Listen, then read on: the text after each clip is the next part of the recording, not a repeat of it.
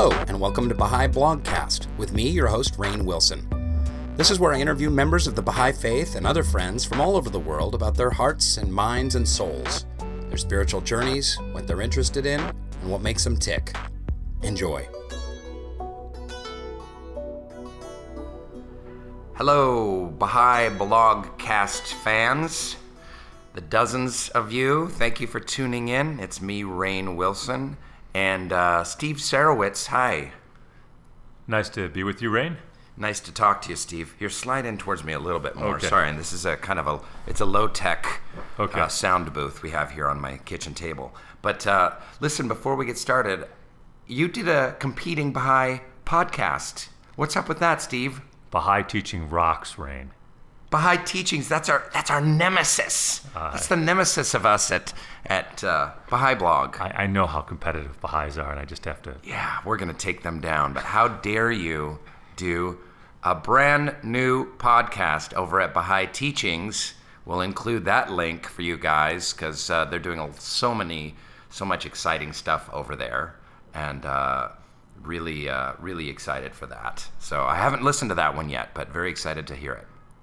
So, as you came in this morning, we were talking about how you were just at an interfaith activity here in Chicago. Mm-hmm. Yes. A, you live in Chicago. Yes, Chicago one- area. Yes, a wonderful organization called Interfaith Youth Core, who's trying. They're trying to do reconciliation. Uh, this will get you uh, unity and diversity is what they're trying to accomplish. How about that? I wonder where that idea kind of filtered down from. Mm-hmm. And so, are they they're different than other interfaith kind of organizations? Um, they're specialized in college campuses, and they're trying to get people who are Christian and Jewish and Muslim to talk to each other, all faiths actually, and to get them to. It's really just promoting the interfaith ideas and, and doing some measurement on interfaith on college campuses. Oh, great. So, what campus was this on today, or was it? This was at their headquarters, which is uh, walking distance from here. Oh, fantastic. Good. And you, you were saying that you were listening to a woman, and um, what was the woman talking about? Do you remember her name by any chance? I don't, but it was two women. One was Palestinian, one was Israeli. Um, the Palestinian woman had lost her daughter, and the Israeli woman had lost their son in violence, each from the other side. And it was, a, and they were traveling around together asking for reconciliation. And uh, the Israeli woman asked, uh, "How do you define forgiveness?" So you never make the mistake of asking a question with me around because I will answer it. So your your hand shot up. Of course, in I the was back of the youth uh, Yes. interfaith youth council, and you tried to you gave your stab at how to uh, how to answer that question. How do you define forgiveness? And the, uh, Steve walked in, and the first thing he said to me is like, "I just got asked how do you define forgiveness, Rainn? How would you define it?" So I gave my my answer, but I would love to hear how you uh, how you what you said. What I said is forgiveness um, occurs when we understand the humanity of the person and that each of us is striving to know God, as we say in the, the short obligatory uh, prayer about knowing God. And, and, and really being close to God is, is what we should all be striving for. And, and so if we do something that's dastardly or wrong, we have hurt ourselves primarily. So if we understand that karma is instant, that a bad deed is accrues instantly to that person, and a good deed accrues instantly to that person as well. And so we should pity people who are doing bad deeds rather than be angry at them. Now, if they kill your child, that might take a little while. Right. Um, I would probably forgive them as soon as I was done doing the same to them. oh, sorry, I that didn't got say very that. dark, very fast. No, but you, you know, if they ta if they kill your child, obviously you don't know how you. It would be very hard, and I really admire that these women are doing reconciliation. And uh, of course, you never know how you react till you're in that situation. Uh, the closest I have is that I, I did lose 22 members of my family in the Holocaust, and I, I do thank God, literally, that uh, m- although I'd rather have been on neither side, that, that my family were the ones being killed. To me, I'd much rather be the descendant of someone who was killed in the Holocaust, which I am. I'm named after someone who was killed in the Holocaust, than to be the descendant on the other side. Either way, I just pray, and that's why I'm a Baha'i, that it just So forgiveness happen. comes from a really deep compassion, like a a really really deep compassion uh, of what the other person's experience might be. and an understanding of our purpose as humans to get close to God, the, the Baha'i teachings Mm-hmm. of getting close to God, and, and that any bad act on our part removes us from God. And so we should pity people. That people aren't really evil. They're just, you know, Baha'u'llah said that, you know, Jesus said, love our enemies. And Baha'u'llah says, don't have enemies. And the reason we don't have enemies is we should understand that they just haven't figured out how yet to be our friends. Wow, that's that's that's great. That's a great perspective. I now I was saying when my answer to the question, just so our 57 listeners, in case they were wondering, uh, I looked at it at, similar but a little bit different in that, you know, our one of our main spiritual goals of being on planet Earth is to emulate the spiritual qualities of the divine. And one of the central spiritual qualities of God that is mentioned at the, the end of every Baha'i prayer is God is the all forgiving. Um, now, can we be all forgiving? Maybe not all forgiving. Can we strive to be forgiving? Um, yes. And so, my job as I grow and mature as a human being is to, you know, emulate kindness and, and, and love and compassion and honesty and and also forgiveness for people that have hurt me or wronged me. I apologize for all this. We're, we're taping this in downtown Chicago, by the way. I need to have forgiveness of all these ambulance drivers that are driving all over the place with their am- with their sirens on. And you see, they're go. It's not just an inconvenience to me, Steve. There are probably sick or wounded or hurting people out there that need these ambulances to get through the traffic. So I'm going to have forgiveness for the ambulances outside I, the window. I rode up here with a police detective with a big thick warrant. I just I'm, I'm pleased to tell you he didn't come to this apartment, so you're safe. Fantastic.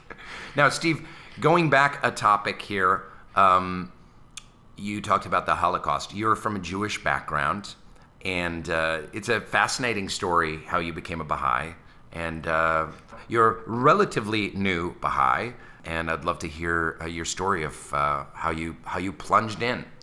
Well, I uh, heard about the Baha'i faith, and I was always very enamored with, to this day, I remain very enamored with progressive revelation. The idea that God continually sends messengers. I first heard this when I was about 20 years old as a student at the University of Illinois, and I really loved that concept. And so I got on it right away, and in only 29 years, I became a Baha'i.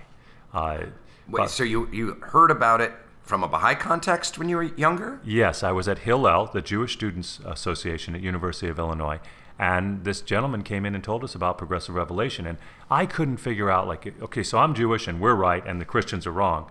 But wait there's more christians so maybe they're right and and we're wrong. No no no there's a lot of muslims and maybe they're right and the jews and the christians and it just didn't make sense. And so when he came in and said there's that there's really only one god and he's sending the messengers and the message is really to love each other and the differences are just the social laws and teachings. I'm like, well, that makes a lot more sense. Mm-hmm. And it always made sense to me. I, I didn't pursue it right away because, I mean, I was 19, 20 years old. Um, I was pursuing other things at the time. Um, and uh, I pursued a business career. I pursued women to date and eventually married one. And uh, when I went to, when my wife asked me five years later, how uh, do you want to raise the children that we were just starting to date? how do you want to raise the children we might have in the future? And she said, Jewish or Catholic? And I said, Baha'i. And she says, no, a real religion. And so it was many more years till I got around to studying the faith. I, I couldn't, I didn't know enough about Baha'i to defend the faith. But I always, for many years, I remember said I, I said I was Jewish, but I really liked what the Baha'is had to say. Well, that's amazing because that person, do you know the person's name who came into the University of Illinois? Did you ever I, find it out? Carlton, I suspect, I'm not 100% sure that it was Carlton Mills. Okay. And he's still there. And they invited me down to Champaign. And when I saw him, I said, Were you here about 30 years ago? And he says, Yeah. Oh wow! And so here's here's Carlton Mills living in Champaign Urbana, and he goes in and speaks to a bunch of kids at the Hillel, and you know maybe they're yawning and fiddling with their pencils, and he's like, "Oh, I don't know what good this did, but think about that seed that was planted. And we never know as Baha'i teachers uh, how those seeds will take, how the soil, if the soil will be receptive. And it may take 27 years for someone to spark to the ideas of Baha'i, of Baha'i revelation, of Baha'u'llah's teachings, uh, to kind of spring to life out of the soil. Poor Carlton Mills, he's probably having to apologize to Baha'u'llah saying, I didn't mean it.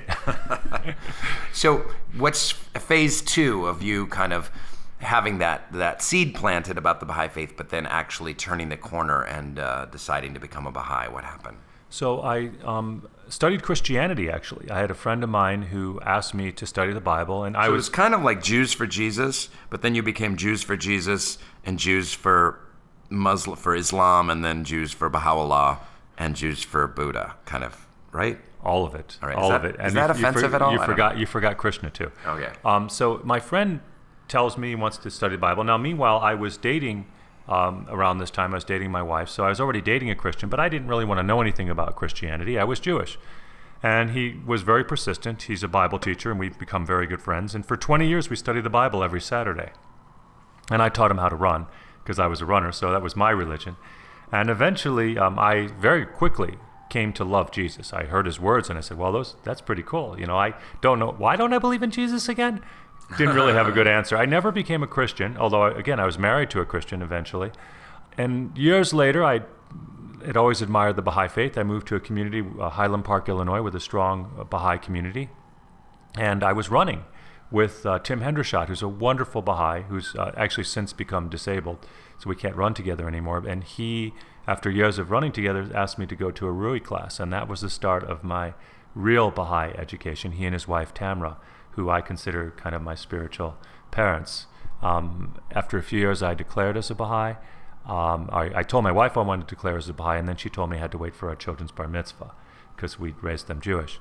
Um, there's actually a little twist in the story if you have a bit of time. Yeah, go.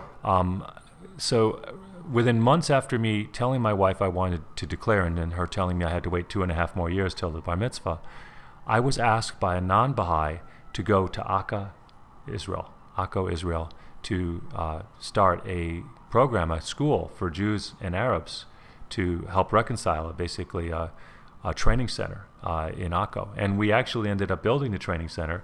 But along the way, in September of 2014, I visited Akko and I went to the Shrine of Baha'u'llah. And I have never been the same since. Uh, much to some people's chagrin, I talk about the Baha'i faith pretty much nonstop now. I kind of, the way I would describe it is on that day, September 12th, 2014, Baha'u'llah took my heart and he's never given it back. Um, I decided to tell the world about Baha'u'llah. And I, I'm a loud person. I mean, not really loud, but I, when I have something in my heart, I say it. I used to talk about payroll, and I think sometimes my family would like me going back to selling payroll, which is what I did for many years. But That, and that's your business is payroll services, right? And you yes. kind of started from the very bottom as a salesman. And we can get into that a little bit if you want. And you founded, what is it, Paylocity? And Yes, I founded a company that became Paylocity, and, and now I'm chairman of Paylocity. And uh, I've done very well financially, and actually that's how I ended up in Israel. But this is really my second career as, as a movie producer that it gets into. Um, that day on in September 2014, I really changed, and I'd already decided to become a Baha'i, but I think I was intellectually a Baha'i and not fully in my heart. After that, I walked into. I really had an incredible experience at the Shrine of Baha'u'llah. I started crying. I saw peace in that garden there, peace on earth. I saw that we were in a new age and that Baha'u'llah had brought it. I saw it clear as day. I read the writings later that told me that. now, when you say you saw it, what was you? You kind of had a mystical experience, is what you're describing. I had a mystical experience. So, can you be a little more specific about that? No, I, I, um, I, it was really a feeling. It wasn't uh, a view. I didn't see paradise, but I knew it was paradise. So all of a sudden, I knew in my heart. I was fully convinced, and have been ever since, that this is a new age. That Baha'u'llah brought us into this new age. You know, God through Baha'u'llah, because it's always God, really. You know, I don't want to be saying Baha'u'llah is better than anybody like Jesus or, or Moses. He is Jesus and he is Moses, and they are one. And so this messenger that God sent in, in the form of Baha'u'llah this time uh, really brought us into this age. And we're in, you know, almost everybody, given just two seconds thought, would acknowledge we're in the new age. And all the religious texts say that a messenger will come, a redeemer will bring us into a new age. Well, where's the redeemer? Where's the messenger? Think mm-hmm. about it for 2 mm-hmm. seconds. Mm-hmm. And so we as Baha'is have an idea. And so within months of that, I was I declared as a Baha'i. Um, and uh, three days after I'd, cl- I declared as a Baha'i, I was told uh, by my friend Farshid Ferdowsi that it would be a good idea for me to make a movie because I had the resources to do it. And here we are. The movie, okay. So before we get to the movie, because there's a lot to talk about with this exciting new film you're doing, and Spring Green Productions, and uh, your new uh, movie company with uh, Baha'i-inspired uh, movies as the mandate, very exciting. Before we get to that, one of the things I find fascinating about you and uh, and in, incredibly charming is that uh, um, immediately after you became a Baha'i, your enthusiasm is so high. You're you're one of these. I don't have it on the tip of my tongue, but there's some Greek definition for enthusiasm. Maybe I can even look it up. It's uh, yeah, here it is. I just looked it up. Enthusiasm is uh, from the Greek enthusiasmos, possessed by a god, inspired. So I love that word enthusiasm as being possessed by a god and and and people with enthusiasm. I know Baha'u'llah really liked people that were enthusiastic. Um, uh, it's, really exciting. But one of the one of the first things that you did, Steve, was go. You live near the Baha'i Temple in Wilmette, and you went and volunteered, and you give tours. So, how did that start? And I have some specific questions to ask you about your your tour giving experiences. You're there pretty much every weekend, right? I'm there um, as, during the week if I have time and weekend if I have time. So it's not every weekend or every weekday, but usually I'd, I'd say if I'm in town two to three days a week, I'll be there for at least an hour or two. Um, I, I, any spare time I have, I want to guide at the temple. Um, to me, it's a great place to be able to teach the people the faith. And, and my favorite days are when people walk in having no idea what the Baha'i faith is, and I, I'm able to touch them a little bit. I think my one of my favorite stories recently uh, I have two of them. One is uh, there was a, half a dozen young girls, about 13, 14 years old, and they walked into the temple, didn't know what it was. And I gave them uh, my normal speech on progressive revelation, introducing them to the Baha'i faith. And five of the girls thanked me, and the sixth girl just cried. And I thought, well, I did something wrong maybe. So I said, Are you okay? And she said in a little mousy voice, um, and of course, I'm pretty tall, I'm always looking down at people, I'm, I'm okay. And I said, Are you sure you're okay? And she said, yeah, I, I thought I was just coming to see a pretty building, but now I realize I've come to see so much more. Mm. And that, if I could do that, you know, once a year, I'd be happy to get someone into a new frame of mind and to realize the strength and the magnificence of the revelation of Baha'u'llah. If I could just get them interested to read his words, I think in some ways I was definitely for decades sleepwalking. You know, I was doing my business, which is wonderful, and I'm really happy. I love the business. I love the people I worked with. Um, I, I love, you know, trying to do a good thing for humanity in many ways, and building a business is one of them. But the idea that this revelation came and, and we don't hear it, we don't see it, to me is mind boggling sometimes. Now that I'm a Baha'i, of course, I look back at myself only a few years ago and realize that I didn't know. And so my, my goal is to try and just get people to open up like I did, to read his words and to see his, his magnificence, his his greatness, and to see how important it is to everybody. And yes, I'm getting enthusiastic. There it is. Uh, that's beautiful. That's beautiful. So, um, what have you learned over the years of doing these tours? Most people are, are lovely and wonderful. Uh, most people are receptive of all faiths. Um, we get Muslims, we get Hindus, we get Jews, we get we get Christians. Most people are receptive to his message once they hear it. Occasionally, you get someone who's strident, uh, maybe a Christian who says Jesus is the only way. And I, I, I had a young girl in eh, about a year ago, and I was talking, and she interrupted and started pounding on me and trying to make me a Christian. Um, literally trying to force me to be a Christian. If she had a punching boxing glove, she would have done that. And I finally had to stop her and said, you know, you, you do realize you're in our house of worship preaching. And I said, it's okay to have a different opinion, but you might be a little less strident. She finally kind of came to her senses but that's very rare. Usually, and I, and I have no problem if someone wants to tell me their opinion and it differs from mine. I like to have conversations, but when you get very pushy about it, I, I, I, I try. And I, I, one of the first things I've learned when I first started teaching, I, I'd offend more people. And what I learned to help not offend people, which is definitely not my purpose. People, you know, we as Baha'is want reconciliation be, behind all of between all of humanity, and so the last thing we want to do is offend someone by trying to educate them about what we believe. And so, what I tell people up front always is we accept all faiths, we believe in the independent investigation of truth, and that we are no way are trying to change their mind. That this is just what Baha'is believe, and they have no need to believe it. And that diffuses a lot of anger right up front. And so, yeah, I, recently I've I've kind of taken to when I give a Baha'i fireside or talk, especially like a fireside, I'll just straight up say, you know, I'm not here to convert you. Don't worry, we're not trying to convert you and that just relieves the tension immediately because there's that that secret thing when people go into a quote unquote Baha'i meeting or fireside, like, oh, they're gonna put this pressure on me to to join and stuff. And sometimes I think that it's just better to just come out and say it, you know? It's their path. and ultimately, it's their path, and, and I can't convert anyone to Baha'i faith. I couldn't even if I tried. It has to be their path, and so all I want to do is tell them that he came, and then they can decide what they want to do, and if they want to do something with it. I think if I tell ten people, one person might do something with it, and that's great.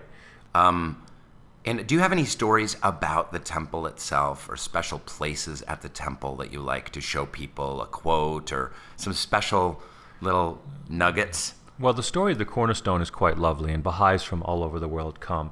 You know, one thing I can tell you is when I see Baha'is walk in, I almost can always tell the Baha'is now. For, they're just really happy. And so I, I, I tell them either you're really happy or you're a Baha'i. and they're almost always a Baha'i. A lot of them want to go see the cornerstone, which is underneath, underneath the temple. Now, the story of the cornerstone really starts with. Corinne True was the mother of the temple. And she was an amazing woman. She lost, I believe, four of her children early to early childhood deaths. And actually, uh, in 1912, when Abdul Baha came, her son was dying. And Abdul Baha went to see her son, and Corinne True was very concerned. And um, as Baha'is, and I would say I would share Corinne True's opinion on this, if Abdul Baha said it, it was true. We, didn't, we don't question that. Um, Abdul Baha, we don't view as a messenger of God, we view him as a mystery of God. That's what Baha'u'llah said he was. But we, we, we revere him tremendously in his wonderful um, knowledge and, and his, his essence of love and peacefulness. So um, he goes to see Corinne True's son, and Corinne True asks him afterwards, How's my son? And, and Abdul Baha says, Very good. And Corinne was greatly relieved because her son was on death's door. The next day, her son died. And Corinne True couldn't figure it out, and finally, Abdul Baha had to explain it to her that what he meant was that her son was spiritually well which is really how Abdul Baha looked at the world, not physically well. And so we could all learn from that lesson that our very lives, our physical lives, are that meaningless, that our spirit is everything. And we should spend our days trying to make our, to uplift our spirits. Um, now, Corinne True had a seamstress who worked for her, did work for her. Um, her name was Nettie Tobin, and Nettie Tobin learned the faith at Corinne True's house. Became an ardent Baha'i, but she was a widow. She had very little money and she wanted to do something for the temple. So she had a vision that said, get a, get a stone, get a stone. And so she was able to obtain a stone from a builder site, from a builder. Um, it was a, a stone, a free stone. It was a stone that the builder had rejected. And she took this stone at great uh, personal uh, effort, w- with great personal effort, up to the temple site. It was not the temple yet. She took it by train and then by uh, uh, wagon and then dragged it with a, an older man for the last few blocks and leaves it there in 1908 on the temple site. Four years later, Abdul Baha comes to dedicate the temple in 1912, and he says, Bring me the stone. And they bring him Nettie's stone, which has become famous among the Baha'is by this point. And he says, This is the cornerstone. And he says, The temple is already built. That stone is still there. It's known as the cornerstone. Now, the Christian Bible says that the stone the builders rejected will become the cornerstone. And so Christians take that to mean Jesus. And we Baha'is would agree. We like to agree. But we also think that there might be truth in that story among about Nettie's stone, which when it literally came true. And so for us, there can be multiple meanings to stories, such as in the Bible. Beautiful. So now's a good time to transition to uh, the movie, the origin of Spring Green Productions, and this movie, The Gate. Uh, how did that all start? You said that was uh, rooted in a conversation with one of your first early Baha'i friends?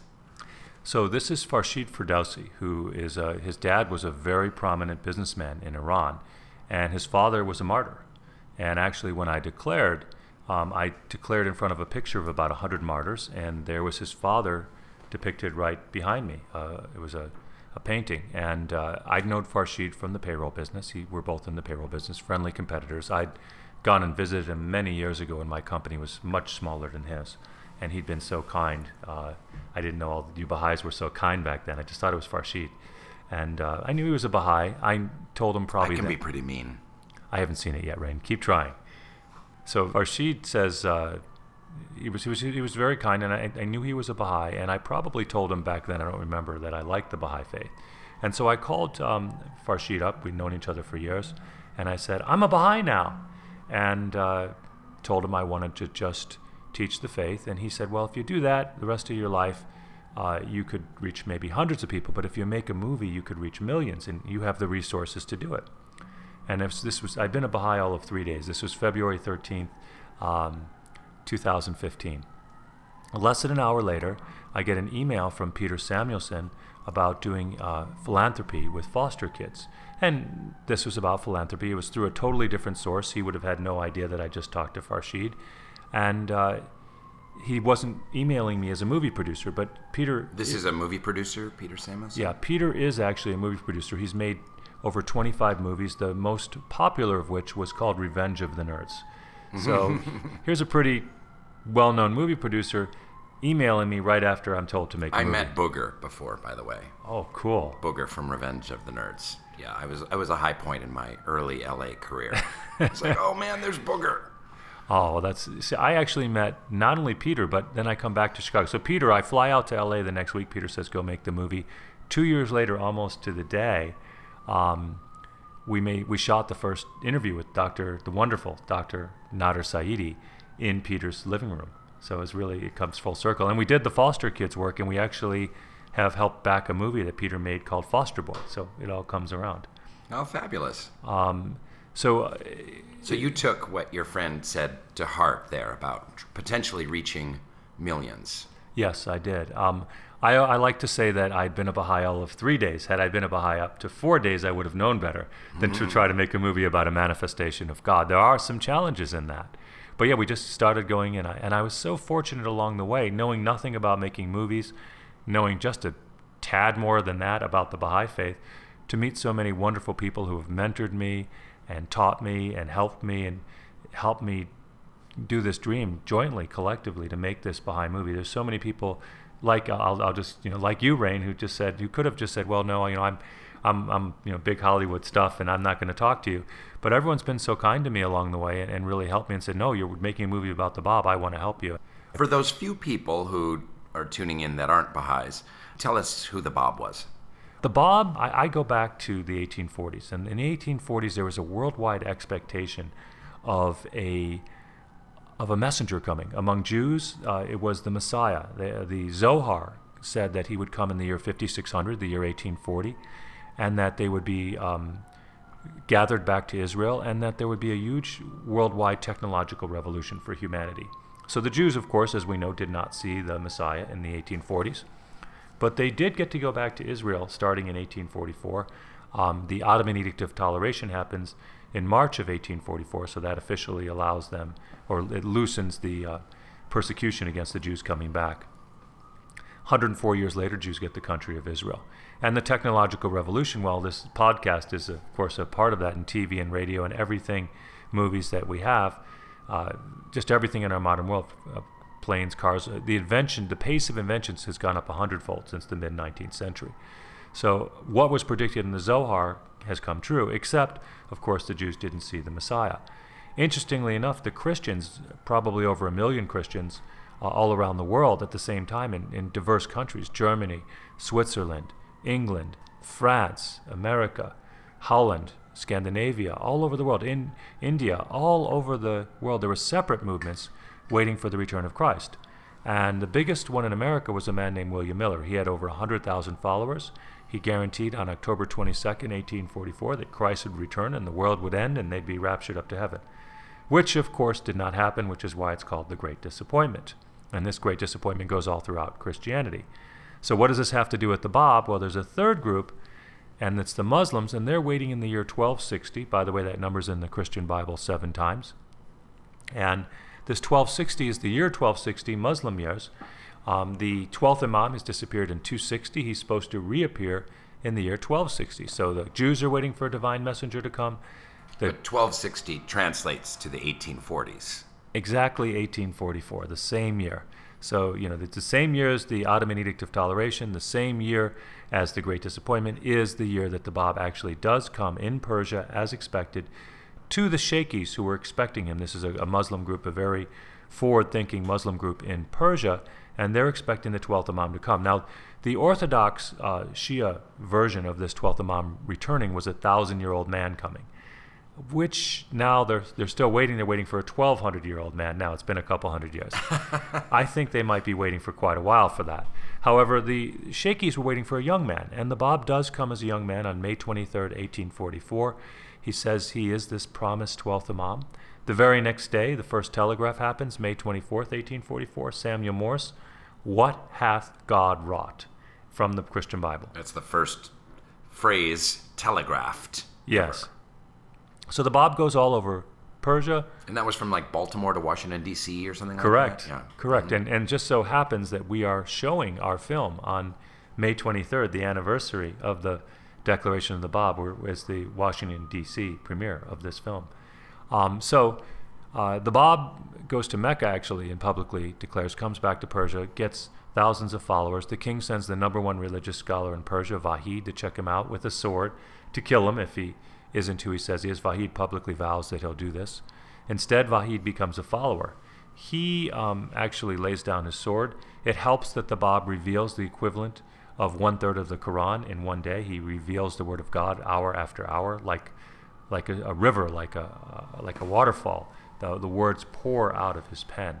And Vahid is, is so stunned that he actually has to be revived while watching this by the Bab. Well, here goes your enthusiasm again, because you're gonna you're gonna give away a spoiler alert, all the stories that are in the movie. Well, but we just wanted more of a background on who the Bab was. So anyway, the Bab is killed along with 20,000 of his followers. He got over 100,000 followers, and he heralds um, the coming of another messenger. This is the prediction in, in the Muslim world that a herald prophet will come. Some call him the 12th Imam, some call him the Mahdi and he's supposed to herald the return of a great messenger that all the Muslims are waiting for. And I love to tell Christians this uh, that the Muslims are waiting for the Prophet Isa.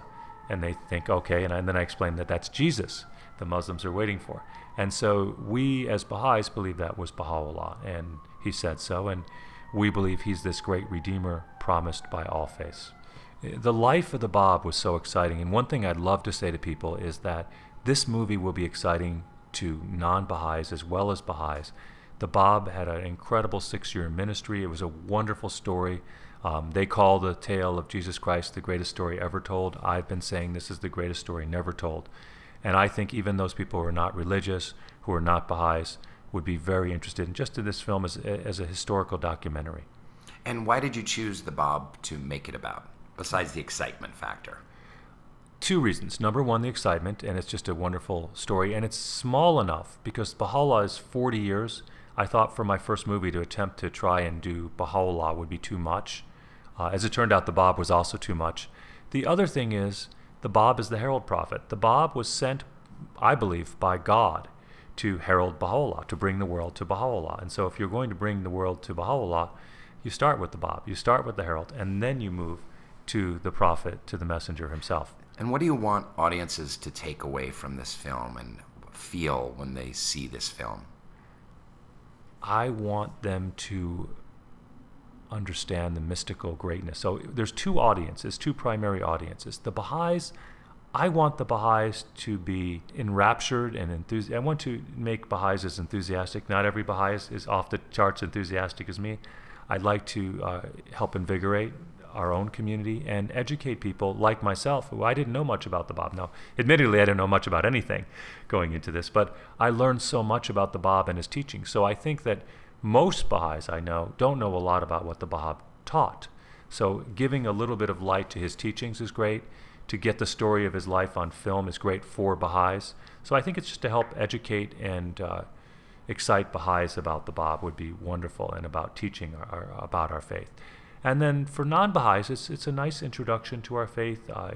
We're not preaching to people, we're not telling them they have to be Baha'is. Our, our job is really just to educate them that this is a historical story that happened. It's exciting. And for those people who want to, they can investigate our faith if they like the ideas we discuss. Well, it's a fantastic film, and it's, it's especially fantastic considering it's your first film and it's the first film that's attempted to do this and it's a it's a broad scope obviously it's really difficult you can't have a reenactor playing the Bab in a film like that can you tell us about that particular challenge Well, we knew we couldn't portray the Bab but we didn't know exactly what that entailed, that non-portrayal. And, and interestingly enough, neither did every, anyone. So here I am, a relatively new Baha'i, asking the Universal House of Justice how to not portray the Bab And so we actually spent a day filming here in Chicago. Uh, someone, we filmed his hand, his over-the-shoulder shot, shadow, every type of thing we could think of to show the Bab without showing the Bab. As it turned out, they looked at it and they said thank you, and all of it was disallowed. And so we, as part of this process, I, I understand this non-portrayal more, and we ended up not even being able to show anyone conversing with the Bab. So we do still shots when people are talking to the Bab. The whole idea is to understand the reverence you really have to have for the messengers of God. We cannot in any way portray them as human. From a Baha'i perspective, they're not. They are human in body, but not in spirit. And so the, the cloud that's often talked about, for example, in the Christian Bible, is their body. And so we do not want to emphasize the cloud. We want to emphasize the incredible spirit, that Christ spirit, or whatever you'd like to call it, that inhabits these wonderful messengers that God, these teachers that God has sent us. Now, you got some great collaborators on this film. The director, uh, Bob Hercules, who's not a Baha'i, uh, Peabody Award winning uh, documentary director, has directed many docs here in Chicago. Um, terrific guy. Um, but what did you learn specifically about movie making? It's a it's a it's an interesting quandary because I, as someone who works in Hollywood, I get people who give me screenplays all the time and their movie ideas, and they pitch and they say, you know, my cousin did audiovisual at Tennessee Mountain State College, and I think he'd be a great filmmaker, and um, you know, uh, but it's actually it, it's seemingly simple because we see movies all the time and we ingest content. It's like how hard can it be? It's you filming some people and they're talking and you edit it and you broadcast it. But it is an extraordinarily difficult uh, discipline. What did you learn about the process this last year or two? I learned you have to be detail oriented. We wasted some money filming scenes that uh, didn't make it into the movie that we had to be more careful up front to do more planning. Like I learned that movie making is a business like any other, and that you have to uh, manage people and you have to put people in the right positions. Um, I learned who does what. I didn't know what an executive producer was a few years ago when I started this Odyssey. I wrote my first check to Bob Hercules, and I became executive producer on his Peabody awarding, award winning movie about Maya Angelou. And so that's when I found out what an executive producer is. And I always say that's my great talent is signing checks. And then I would you like to be an executive producer for my son's college fund? No, thank you, Rainn. but thank you for asking. But um, you know, I think it's it's wonderful that uh, so many people helped me along the way. I learned a lot of respect for the talent, for what the director does, watching Bob as a real professional on the set. One of the things that really warms my heart is the such great passion and detail that so many non-Baha'is put into their work. They, they really did great work. Uh, not only Bob, but his partner, Keith Walker, um, Mike Swanson, who's the third member of their team, uh, Kayla McCormick, who was our, our field producer in Spain. They work night and day. Uh, none of them are Baha'i, and they work night and day to help this project. And I liked watching professionals at work. Another uh, highlight for me was in Israel. We filmed at the amazing Shrine of the Bab. I, I really don't have words for the Shrine of the Bab. I just would tell anyone who hasn't seen it, Baha'i or non Baha'i, if you do nothing, if you see nothing else between now and the end of your life, see that. Uh, the Shrine of the Bab is breathtaking. Um, More than the Grand Canyon? Yes. More than the Mall of America? No. okay, I just want to put it in perspective. Yes, even more than the Mall of America. The Grand Canyon is a physical piece of beauty, God's work, is, is more beautiful than anything. But in terms of the combination of, of God's beauty and the the magnificence from a spiritual point of view and physical point of view, the the shrine, the uh, shrine of the Bab and the and the terraces, the 19 terraces going up Mount Carmel, are just I, I still can't even describe them. I just say go see them. But anyway, filming there was wonderful. But was even more wonderful was actually watching the interplay between our Israeli crew and our American crew, none of whom were Baha'is, and watching them interact flawlessly and seamlessly as a unified bunch. They had never worked together before. Because working in film is kind of a universal language. I've shot in a number of different countries, and you go in, everyone knows their role. It's almost like people uh, talk about it like an army. Like there's the general, and then there's all the people, and everyone has their specific jobs, and people know what their what their job is. And this is one of the big problems with amateurs getting in the business is people overreach what they should be doing, and everyone needs to do very specifically and very well what their chosen direction is. Well, I wrote checks to the limit of my ability, but I did learn one lesson. We had really non-script writers writing the script, so for the next movie, if I'm blessed to, to, be able to make another movie, for example, about Baha'u'llah, which was in the original plan, we mm-hmm.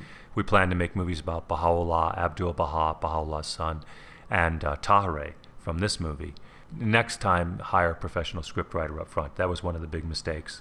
But again, as a, as a first time filmmaker, I won't kick myself too much. I, mm-hmm. I, did the mm-hmm. best I could. I really believe I was lucky more than good and to have the film turn out as well as it did. And the. Uh so there are a lot of different aspects of the film. You interview a number of uh, what they call talking heads, you know, um, experts and people that are Baha'is and who talk and tell the story of the Bab and also illuminate different aspects of the Bab's life and work and teachings. And that's one aspect, right? Then you had reenactments. So this was kind of daring to kind of, you went to Spain and you had people dress as, you know, Shiite Muslims from the 1840s. And you have someone, an actor playing Mullah Hussein and, you know, pondering the Quran. And you have Baha'is being persecuted and kind of uh, and the and the reenactments are very well done. They're very um, they're not kind of on the nose. They're very um, what do they do? They they illumine the material and um, they're evocative. Do you remember our first conversation about that where you said don't make them cheesy? I think you said don't make them and then don't make them cheesy. Um, but I, I, you know, I didn't know what I didn't know, and I realize now as I look back that you were probably right on. That if we had done this wrong, if we had not had a really good director, and I would say that Adam Monshine, who played Mullah Hussein, also did acting coaching and, and really and came on board in a producerial capacity as well. Yes, uh, if you hadn't, if we hadn't had Adam and Keith, uh, Keith is a tremendously talented director of photography, and and Bob, uh, the professionals, as you might say, we would have been very cheesy. Right. But the point is, is that you use these various different aspects. You have graphic designs, motion ca- graphic uh, images as well. I have a great story about that. And you that. have a narrator, um, and music is a big part of, uh, uh, of what it is you're doing. Go ahead, yeah. So I have a couple stories about that, little, little stories. Um, we used two different uh, animation houses. Uh, one was called Blend, and we were having a conversation, Ed Price and I, who was a co, co-writer, co-producer, um, a, a, wonderful Baha'i author who has become a very good friend of mine and a mentor. And so he and I were having a, a conversation on a plane, and the young man in the row in front of us said, Hey, that's really cool. I heard you guys talking. What was that you were doing? We said, Baha'i consultation. We were actually talking about a subject going back and forth. And he loved it. And he says, Wow, it's really good. I'm in business, and I wish we could, you know, everyone could do that. And we were, then we started having a three way conversation. And then the, another gentleman from about six rows up said, Wow, I really like your conversation. I want to join that conversation. So he did. And his name was Nick. And Nick happens to own uh, animation shop. And he had no idea, you know, we were talking about movies. And we ended up hiring him to do some work in the movie, which he does. He did a great job. And so we, we used two animation studios and who both did great work.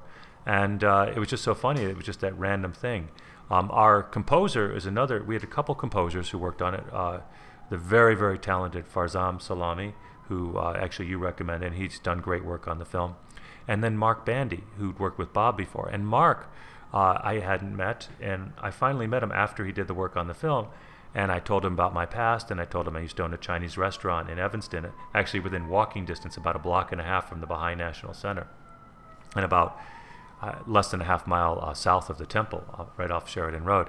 And uh, so, anyway, Mark said, Oh, wait, I used to be your customer. He was a very regular customer of mine at my Chinese restaurant 25 years ago.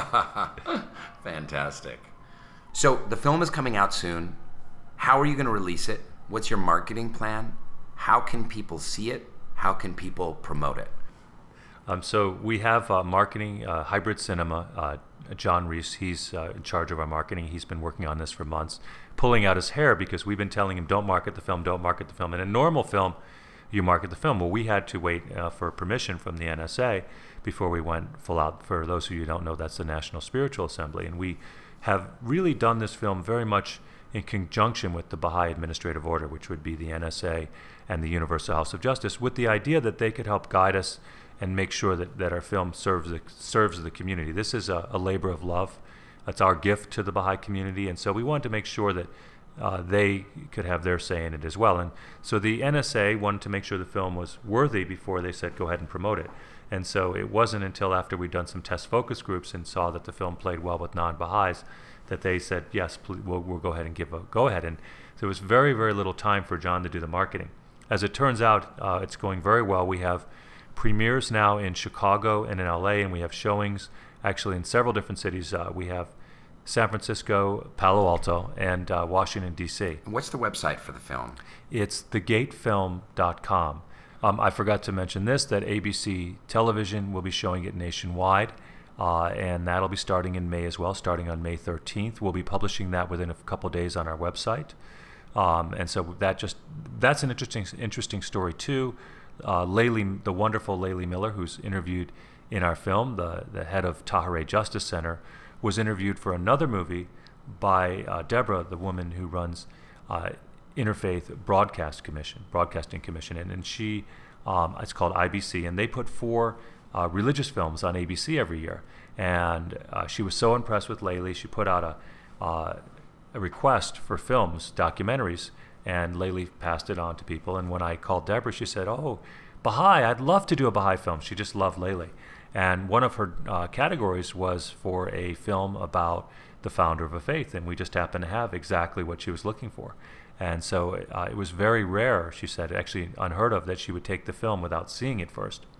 And she actually accepted the film with never, without seeing even a rough cut. Wow. And uh, so was, I really, she's coming to the opening, and I'm very happy about that. I've never met her. We just feel like I know her, and she uh, does these wonderful religious films, usually on social justice. And so I'm very happy to have made another friend. We're really happy to have it on ABC. Uh, it will be uh, available for streaming. We'll be selling DVDs, and uh, we'll put it in some film festivals, and we'll really see what happens. Uh, I I don't know if see what happens is what you're supposed to do for a marketing plan, but this is a very unusual movie. I, I of course, as the movie maker, think it's the most important movie ever made, as does everybody, including the people making movies out of their garages. A part of my marketing plan is to rely on divine guidance and to say that things will happen that are unusual for this movie, and I think if God wants it to be successful, it will be. That's beautiful. And obviously, Baha'is can buy the DVD or contact your organization, your production company, if they want to have screenings in their towns. It'd be a great thing to rent out a community center or someone's home and invite, you know, a few dozen, few hundred people to see it. Uh, it's a great way to to share about the Baha'i faith. I, I found that with the uh, with the recent film about the uh, the bicentennial of Baha'u'llah that could invite a lot of people that didn't feel pressured to come to a quote unquote religious gathering because anyone can just go see a movie. You feel safe kind of going and seeing a movie, and it's a it's a great way to you know get the the love and the, the spirit of of the Baha'i faith across. So if you go to, to again thegatefilm.com, you can request a screening. Over 150 communities have already done so. And the other thing you can request is that one some member, a member of the film team will come out and actually do a Q&A after the film. Oh, that's fabulous. Steve, uh, it's such a great story that you share. Thank you for your enthusiasm. I'm going to use that word, enthusiasm. Thank you so much, and and thank you for yours. Uh, and very exciting to think about the potential future projects that will come out of Spring Green Films and this exciting team that you've you've built up, and uh, just really really excited to see where you go in the future. Well, I, I hope uh, we'll just get through our premieres this month. I think I'll be a little tired at the end of the month, but you would know that better than me. thanks so much, Steve, and thanks everyone for tuning in. Goodbye until next time.